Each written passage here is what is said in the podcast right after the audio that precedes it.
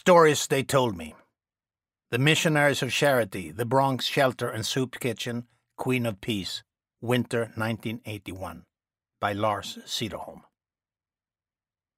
In the winter of 1981-82, I worked off and on as a volunteer in the soup kitchen and spent periodic overnights in the shelter under the care of the Missionaries of Charity.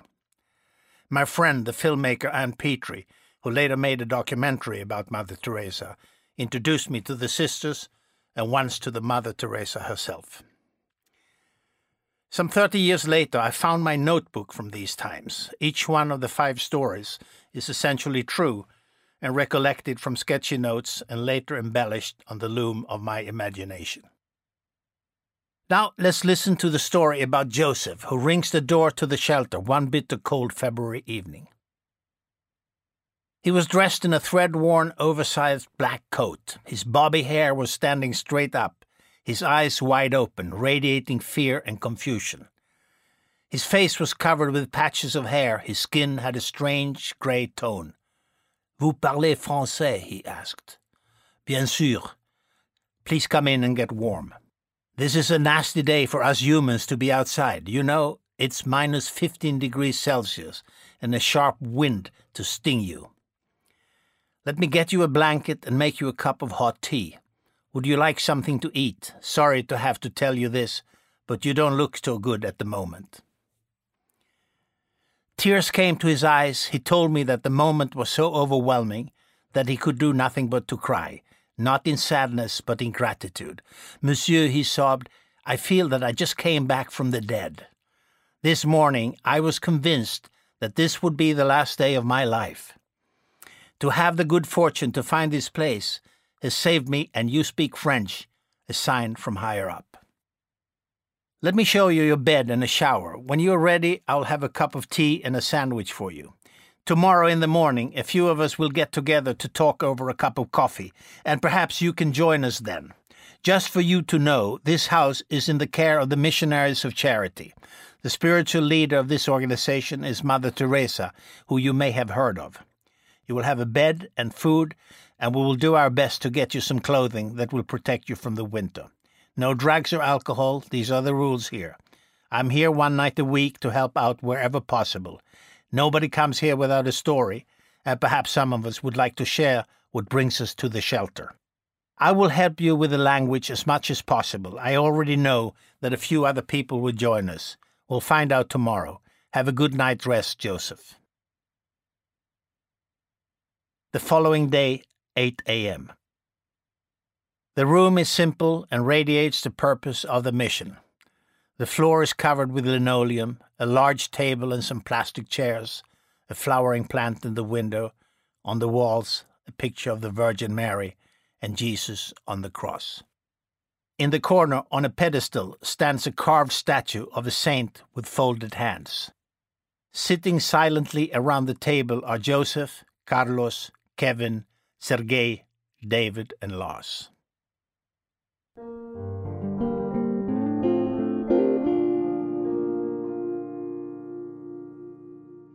Joseph. His kind eyes are moving slowly from person to person. A few pieces of blood-stained paper stick to his clean-shaven cheeks.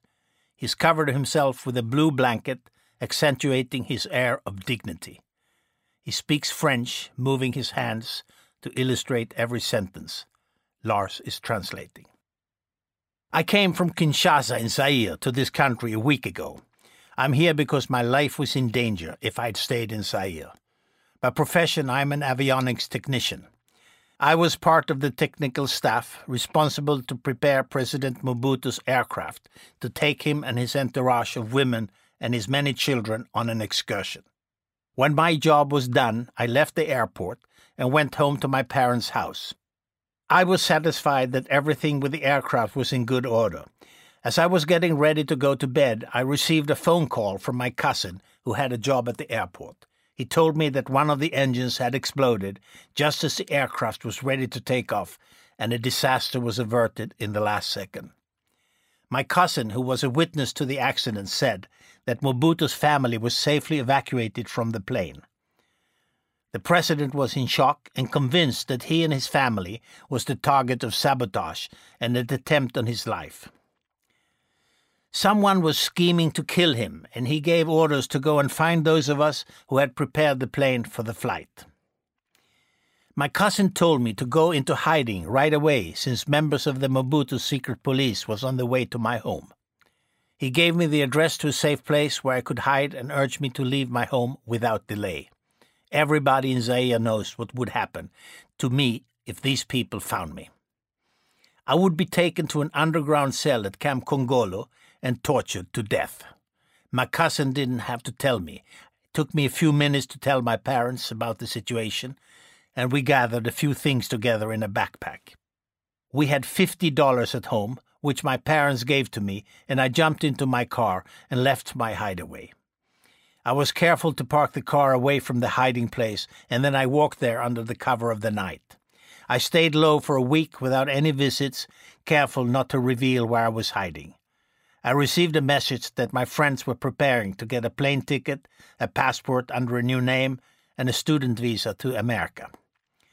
For some reason, my cousin, who made all these arrangements, had contacts in the American embassy, and he managed to convince someone there that I had nothing to do with the accident and that my life was in danger.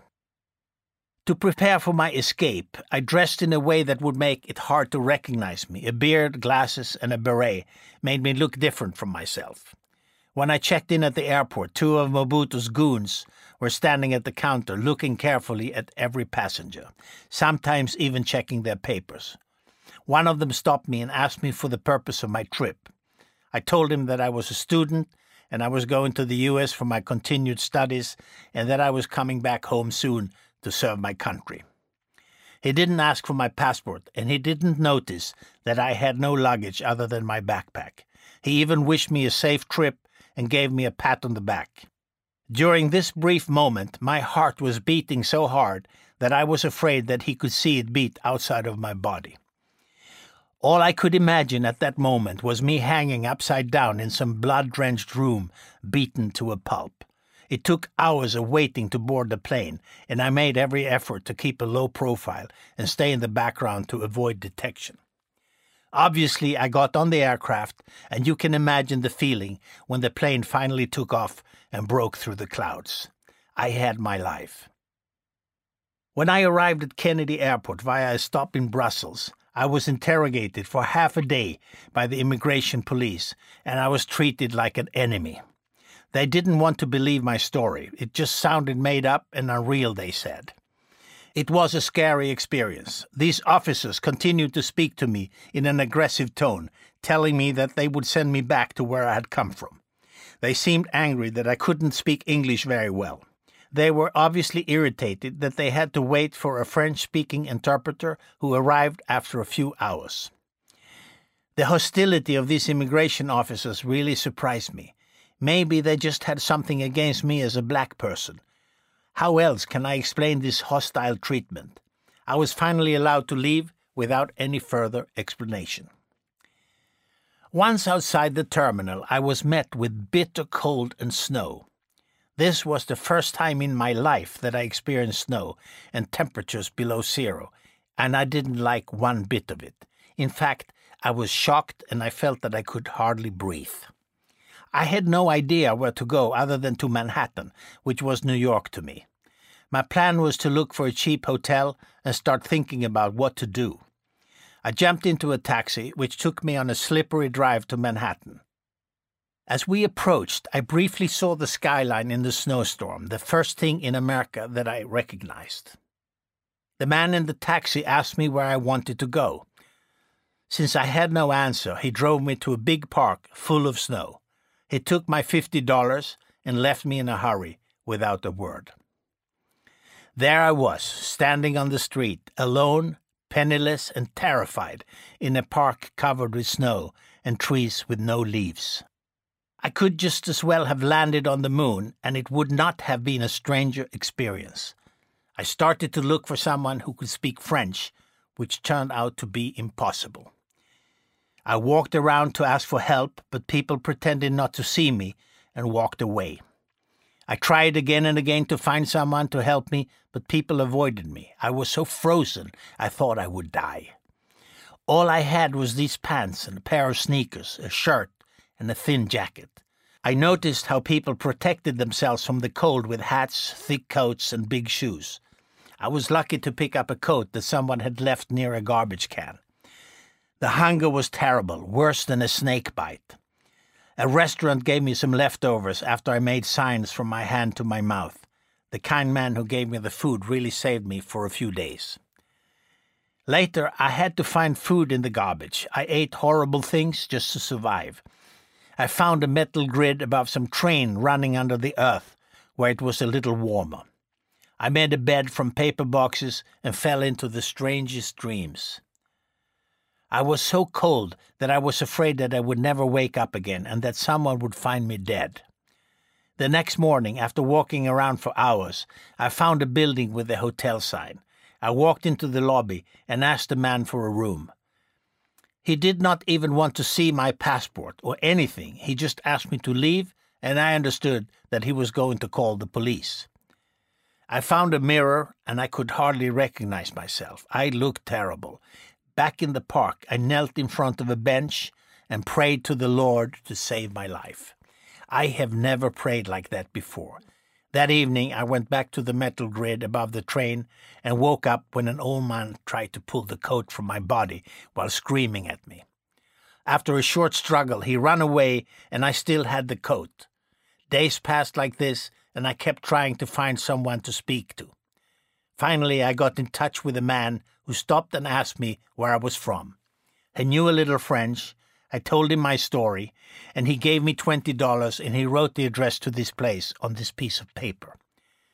He brought me to the train that goes under the earth, and he wrote me the name of the train stop where I had to get off. He also made this little map to help me to find this house.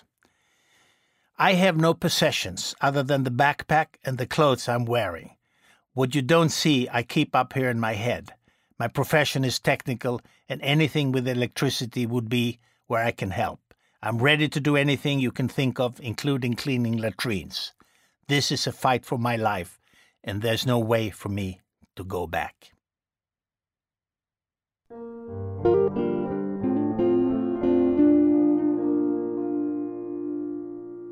Carlos. His elbows were resting on the table, his eyes darting back and forth to land on his twisting hands again and again. His hair slicked down, oily and carefully combed. He slowly rocked back and forth, looking up as if he was looking for words about himself. He tries to speak, but has to start again and again searching for words. He finally takes a hold of himself and begins to tell his story. For the first time, I will speak openly about the real reasons why I find myself here. Now I must force myself to remember the nightmare that I have been trying so hard to leave behind me. First, I'm sorry to say that I am an alcoholic. The bottle has won a big victory over me. I have convinced myself that I can only forget my pain if I'm drunk, and I drink until I pass out. I have now been in this house for a week, and the miracle is that I haven't had a drink during these days. That is why I have come to see that I must try to understand my misery and not try to drink myself away from it.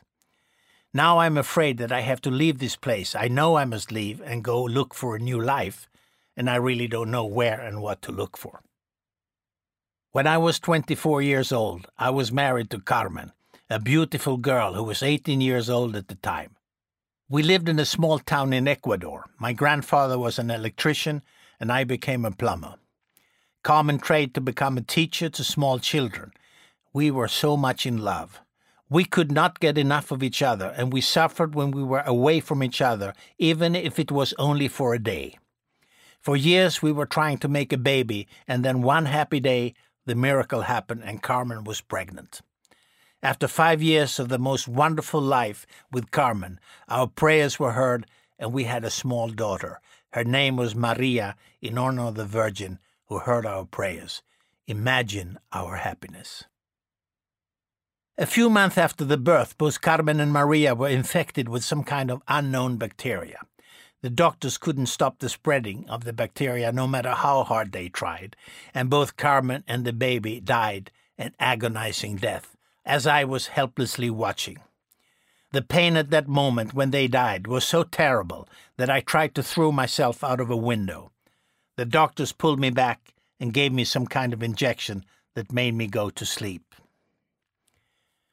After this disaster, I felt like an animal that had been living free and suddenly found itself in a small, cold room with no escape. The empty space left inside of me was filled with pain that was both physical and mental. I could only breathe with great effort and felt that I was choking. It was impossible for me to stay in our home. Everything there just tortured me with the memories of Carmen and the baby. I moved in with my mother and one of my sisters, but that ended badly. Both of them became disgusted with me.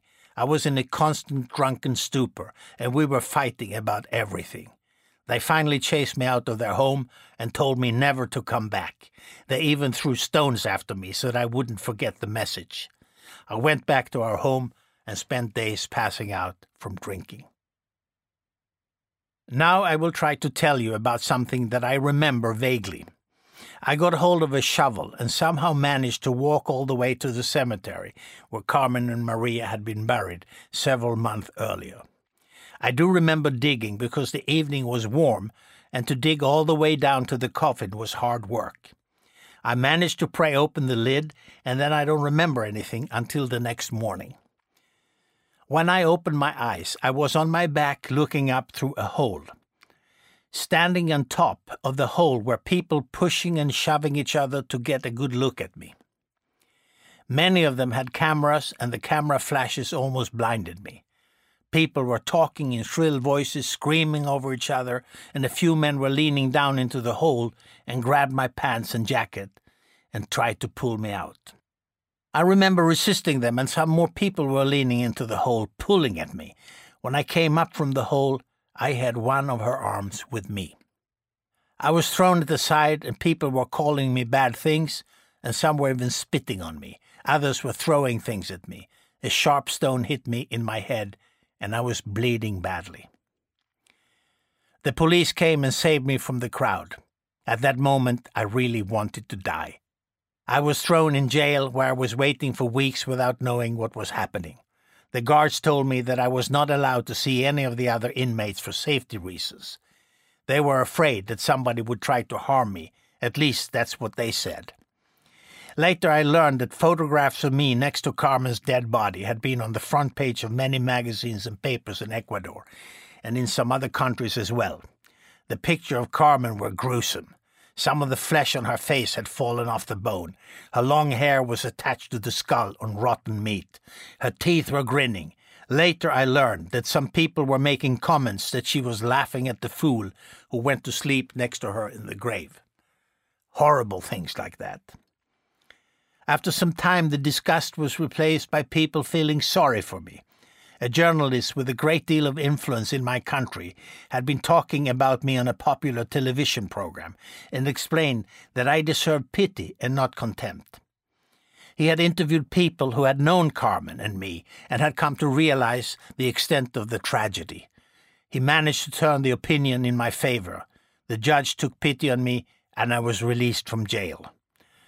The story spread, and people who recognized me from the newspapers kept reminding me of what I had done. Many wanted to have their pictures taken next to me. After a few weeks, I was desperate to leave the community that was no longer mine. In fact, I was no longer part of anything there. I sold my few belongings, and with the little money that was left, I managed to get a tourist visa and booked a ticket to New York City to look for my father. My father left my mother and the family when I was just a small boy. The rumor was that he was living here in New York. For me, it was hard not to have a father, and I was always longing for him. It was kind of a secret that I wanted him to be my father. My family wanted me to be angry with him, but now I was thinking that if I could only find him, he would be happy to be my father. I had an old picture of him, not a good one, but that was my only hope to find him. I knew his name, but perhaps he had become a gringo and changed the name. The rumor was that he was a janitor in some elegant building in Manhattan. Once in New York, I figured out that if I lived on rice and beans every day, I could have enough money to stay for 1 month in a cheap boarding house in Lower Manhattan. I was never sober, not even for a minute. The cheapest liquor I could find was called Thunderbird, some kind of sweet alcohol that did the job. After the first week, the hotel had enough of me and asked me to leave. I lived on the streets begging for money. Some people told me that many of the alcoholic beggars were hanging out at the corner of Houston Street and the Bowery. I became a member of a community of homeless alcoholics. All day was spent drinking and begging. The younger men helped the older beggars to get up so they could get to the cars in time for the red light. It was hard to leave my friends on the corner, but one day I took charge of myself. I went to the Bowery Mission, where I had a shower, cut my hair, and put on some decent clothes that the mission gave me. It took me a few days to clean up. I took the subway to 57th Street and started to walk from door to door on all the avenues, showing each doorman the picture of my father, and gave them his name. Many of them were unfriendly to me. Finally, a man from Colombia thought he recognized him from the photo and gave me the address where he thought I could find him. For days I observed the building where my father was working. I could recognize him from the picture. It was him. There was no question about it. During these days I tried to drink less, and I was sober enough to walk straight. The building where he worked was on Fifth Avenue facing Central Park, which gave me a chance to observe him from a place behind a bush. Sometimes I walked right by the building to get a better look of him. He was dressed in a grey uniform with gold ribbons. On his head he was wearing a hat that had some kind of gold ornament in the front. He was opening doors, carrying groceries and parcels, saluting people, calling taxis, and he smiled a lot. Each time he did something for people, they gave him money, which he counted as soon as he was alone. He seemed to have a good relation with other doormen in the surrounding buildings. The men would get together on the sidewalk to smoke and talk. My father looked like a nice and cheerful person, and I was looking forward to become his son and friend. The mid-afternoon seemed to be the least busy time for him, and I took hold of myself and walked up to him one sunny day. When I greeted him in Spanish, his face became hard, and he asked me to leave the premises. "No panhandling in front of this building," he said. I wasn't prepared for this beginning, and I began to stammer that I was Carlos, his only son, who had come all the way from Ecuador to meet him. He was looking at me with the same hard face and said that I was drunk and confused. "I have no son in Ecuador, and I will have to ask you to leave right now." His voice was cold, and he almost shouted at me. His behavior was hard to understand, and I thought that I must provide some more facts for him to believe me. I insisted that my mother, Eulalia Guzman, was his wife at the time he left Ecuador 20 years ago. "She had 3 children with you before you left. I'm the oldest, and your other 2 children are females." He kept interrupting my story, but I just had to go on. I told him that I had sold all my belongings to come to New York to meet him. I started to sob and revealed to him how I had been missing him every day of my life as long as I could remember. I wanted to tell him about my hard life and how it was my hope that he would open his heart to me. I asked him for a helping hand until I was able to get back on my feet. Now his face became even harder, and he said that he had no idea who I was. He never had a son, and this was just a big mistake. He simply told me to leave right away and never come back. "If you do," he said, "I'll call the police, and you will be in more trouble than you can imagine." He turned his back to me and walked inside the lobby. I was stunned and stayed outside the building, hoping that he would come back and talk to me. Instead, 2 of his Latino friends from the next-door building appeared and asked me to leave the sidewalk unless I wanted to get into a lot of trouble, including to be sent back to Ecuador. They informed me that this man is not your father and that I should be ashamed to come to his door and make such ridiculous claims. I was crushed and felt like my last hope had just vanished. I had no other idea than to go back to my friends at the Bowery, and I kept drinking and begging for money at the stoplight. I'm not sure how long I lived like this. Everything around me became the same, and time vanished. Maybe I was on the corner for several months. I'm not sure. A few times I went to take a shower at the mission. Someone there gave me the address to this place. The man told me that I should not bother to go and seek help here if I was drunk. I started to admit to myself that I had fallen as low as anyone can fall, and I started to pray and ask the Lord to save me. I didn't want to die. This was new for me. I stopped drinking 3 days before coming here, and I went through hard times with my body shaking and twisting. Now I have been sober for weeks, and it seems like a miracle to me. I realize that I must find a way to create dignity to my life, so please help me to find a way. I'm feeling shame for the things I've done, and I realize that I must conduct myself in a way that honors the lives of Carmen and our baby.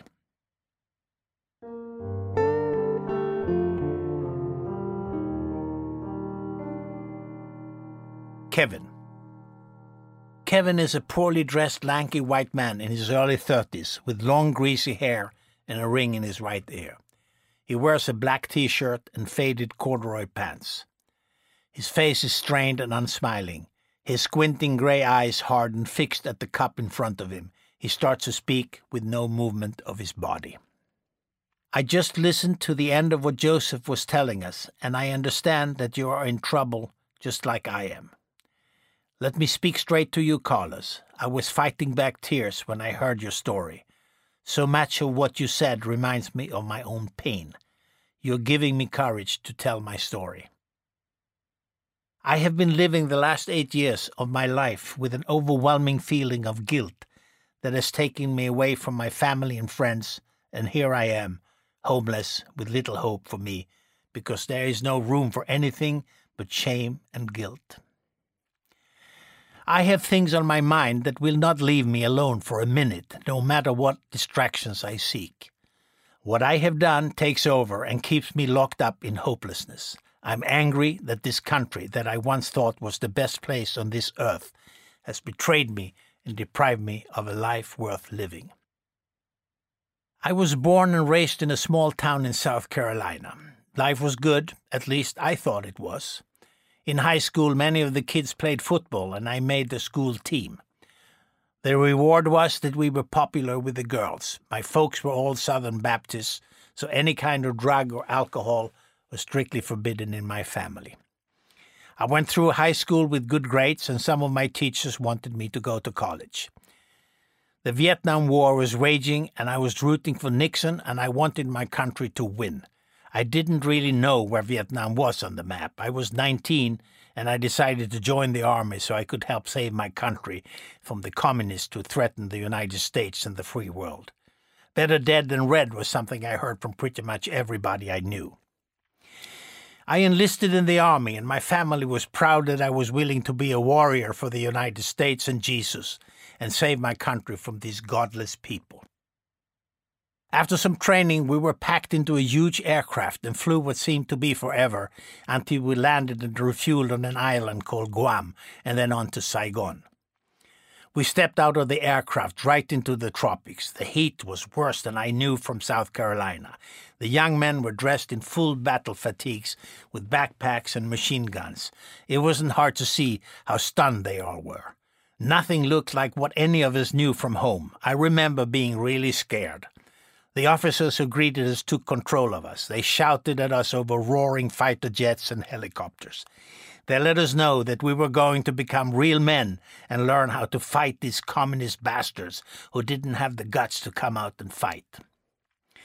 We had no idea what was going to happen next. After some rest, we were given some additional training in warfare in Vietnam. What we were told didn't comfort anybody. Special officers were teaching us to look for traps, some that decapitated people, and some that impaled the victims on sharp bamboo poles, left to die a horrendous death. We were instructed how to be vigilant when we moved around in the jungle. We heard about the kinds of torture that was waiting for us if we would let these bastards take us alive. Only the devil would think up stuff like that, and we were beginning to listen to the bullies who talked about how we should all look forward to killing the monkeys. It was as if they were preparing for some entertainment. These bullies took some kind of informal leadership over the rest of us when the officers were not around. I don't remember anybody thinking that our napalm, cluster bombs and flamethrowers were the same thing. Truth be told, the only difference was that our stuff killed and maimed more people. Anyhow, we had nothing to do with the devastation that these weapons caused. Every day we could read statistics of how many Viet Cong and North Vietnamese soldiers had been killed. High figures were celebrated and helped us feel that we were winning the war. At the end of the first month in Vietnam, my company came under heavy enemy fire. For the first time, I saw boys dead and dying. During the whole battle, I was hiding under a bush. I was pushing my body to the ground as the bullets were making zipping sounds just above my head. I was pissing and shitting in my fatigues, and I could not bring myself to fire a single shot.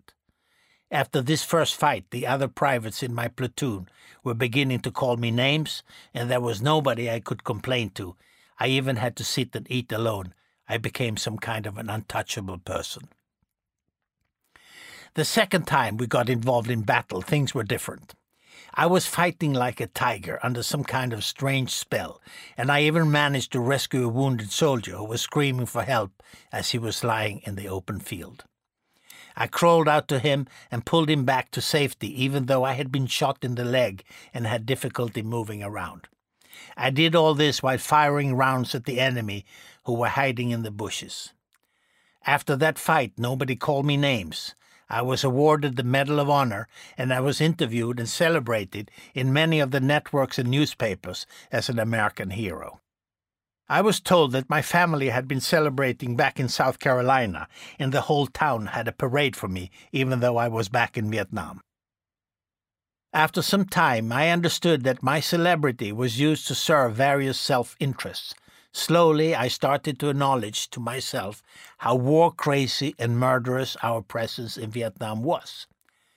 I tried my best to swallow the whole fucking propaganda that we were fed every day, but the absurdity of it all took over and sent me into serious doubt about being there at all. My company was under the command of a captain who we called Crazy Tim. Tim was a graduate from some Ivy League school back in the U.S. Personally, I think that he tried to prove something to himself because he never avoided seeking battle, and we started to think that he was going to get us all killed. Some black kids even started to talk about shooting Crazy Tim. Maybe he had a death wish. He didn't give a hoot about discipline in the company, and he looked away when soldiers were smoking weed and opium through the barrels of the guns.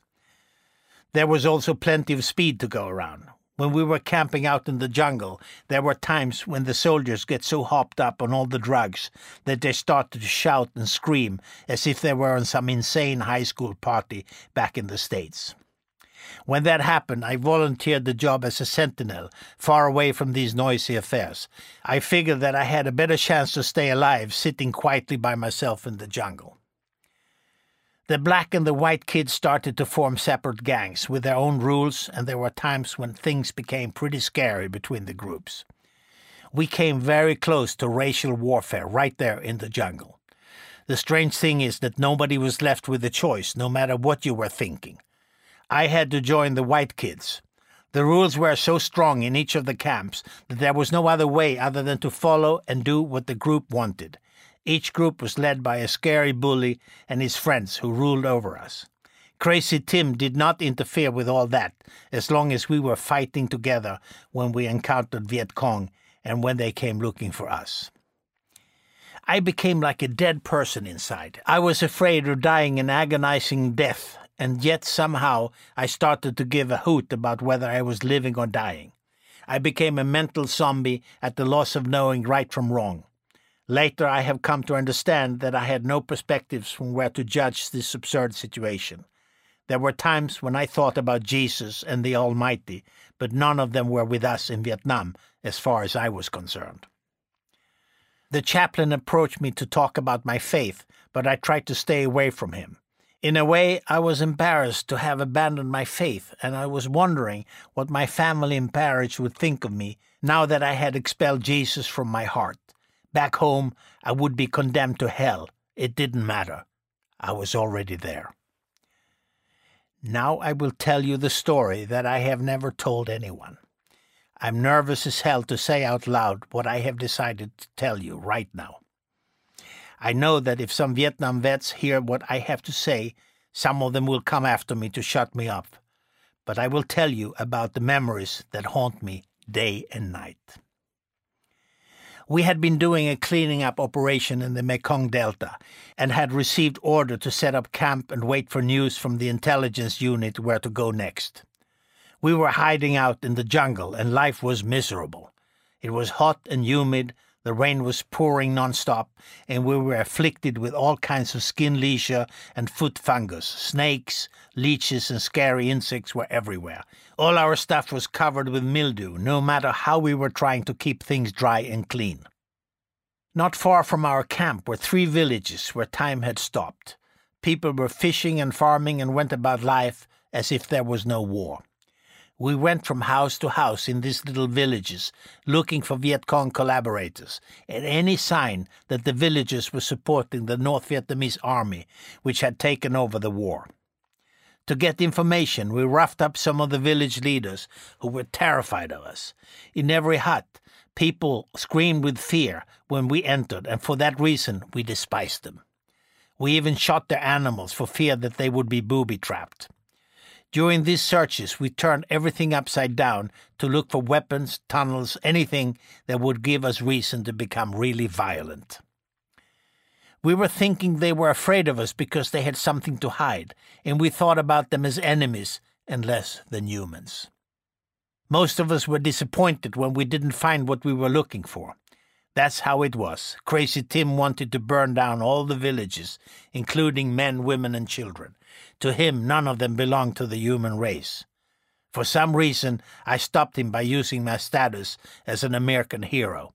I guess he didn't want to be mentioned in some interview at the end of the war. He was clearly annoyed with me, interfering with his authority, but he didn't go ahead with his plan. Crazy Tim was a killer, always looking for ways to inflict pain and spill blood.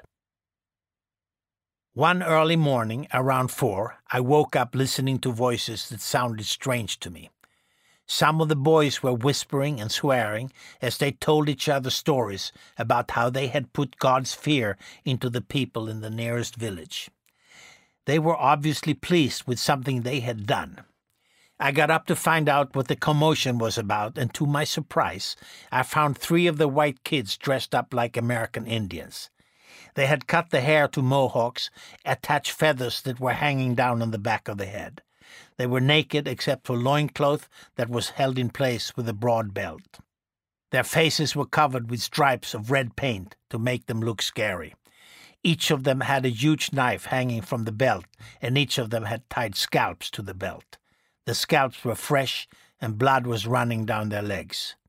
Some scalps were women's hair, and some of them were so small that they must have come from children. One of them whispered, "Kevin, you motherfucker, we did it, we fucking did it. Under the cover of the night, we sneaked into the village over there and went from house to house. We woke them up to their worst nightmare. 2 of us held down these sneaky little bastards, and the third took the scalp, making sure that no screams were heard. We did it, we fucking took the scalps. Some of them were killed, some we let live. None of these monkeys will ever dare to threaten our lives again. We took care of it, and we had decided to do the other 2 villages during the next couple of nights. This is the way to pay back what these people are doing to us. This is how we should be running this war. We have some news for you, Kevin. You are coming with us tomorrow night. We want you to have some skin in this game so you can never tell anyone about this stuff, 'cause nobody will ever understand." I was speechless, and I wanted to protest. Just as I was opening my mouth, I was surrounded, and one of them held his knife to my throat and promised to kill me if I was trying to get out of this situation.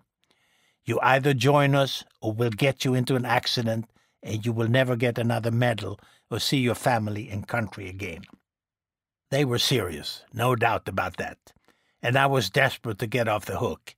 I went to see Crazy Tim and told him about what was going on, and he took a long look at me and said that he didn't hear what I just told him. The next evening, these three guys took me away from the camp, cut my hair, painted my face, and had me sharpen my bayonet until it was razor sharp. Again, I tried to talk myself out of the situation and promised never to tell anybody what they were doing if they would just let me go, and all I got back was just more scary threats. I joined them that night. They made me scalp three people alive, and something happened to me that will haunt me for the rest of my life. I started to take some kind of pleasure from scalping and killing. I became an animal, and I kept maiming and killing these poor people, and I didn't want to stop. It was like I was taken over by the devil, and I became his angel of death. I don't even remember how we came back to the camp, but I remember a fire. We danced around celebrating our victory over the enemy. When I woke up in the camp the next morning, it slowly dawned on me what I had done. How could I let myself fall so far down into hell? Carlos, you came up from the hole, but I never did, and I'm still there. The devil is lurking somewhere in my soul, and he doesn't allow me to forget him. He may be back again, and there is no telling what can happen. I am so scared. I have never said that out loud before. I'm sorry that I'm crying. But is there anyone who can take pity on me and forgive me? Just before the war was lost to the North Vietnamese, we were back on the plane to the United States. The soldiers on that plane were a sad bunch of twisted kids, many burdened by unspeakable secrets and occasional visits to hell. I returned to my town in South Carolina. Everybody wanted to shake my hand. People told me how proud they were of having their hero back in town. At the same time, people were spitting behind the returning Vietnamese vets, as if they were responsible for the shameful defeat of the invincible U.S. military. I retreated into my childhood room and just sat there drinking, smoking weed, and working up my rage. I tried to read some self-help books, but I just could not connect to any of that stuff I was reading, the words through my disgust for myself and everything around me. One day I snapped and destroyed the room, everything in it, including the windows and the door, just because I didn't know what else to do. The few times I ventured out, I got into fights with people. People I knew who had defended the war now denied that they had ever been in favor of the war. Fucking hypocrites and cowards. I started to hate them all, including my own family. The celebration of the hero turned to scorn, and people started to hate me back. My parents and the preacher got together and told me that I would find life better elsewhere. The fucking hypocrites told me that this would be for my own good, since life in town would no longer be safe for me. I stood up and told them that I was glad to leave them to rot in their stupid, narrow-minded lives, and I asked them all to go to hell. I left for New York City, hoping to disappear into the crowds. Since I came here, I've been holding on to a few temporary jobs. I met some vets, but everything ends badly. Now I'm drifting from soup kitchen to soup kitchen, panhandling, and sometimes stealing to get money to eat and get high. Mostly I sleep on the streets. This is what it all came to, and I'm giving up hope for a decent life. What kind of hell is waiting for me now? The one I am in torments me night and day. I can't even escape the punishment in my sleep. I'm sure that other kinds of hells are waiting for me. That is the reason why I'm afraid to take my own life.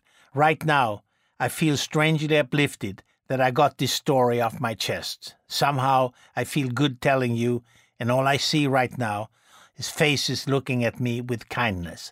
That is a miracle. A miracle.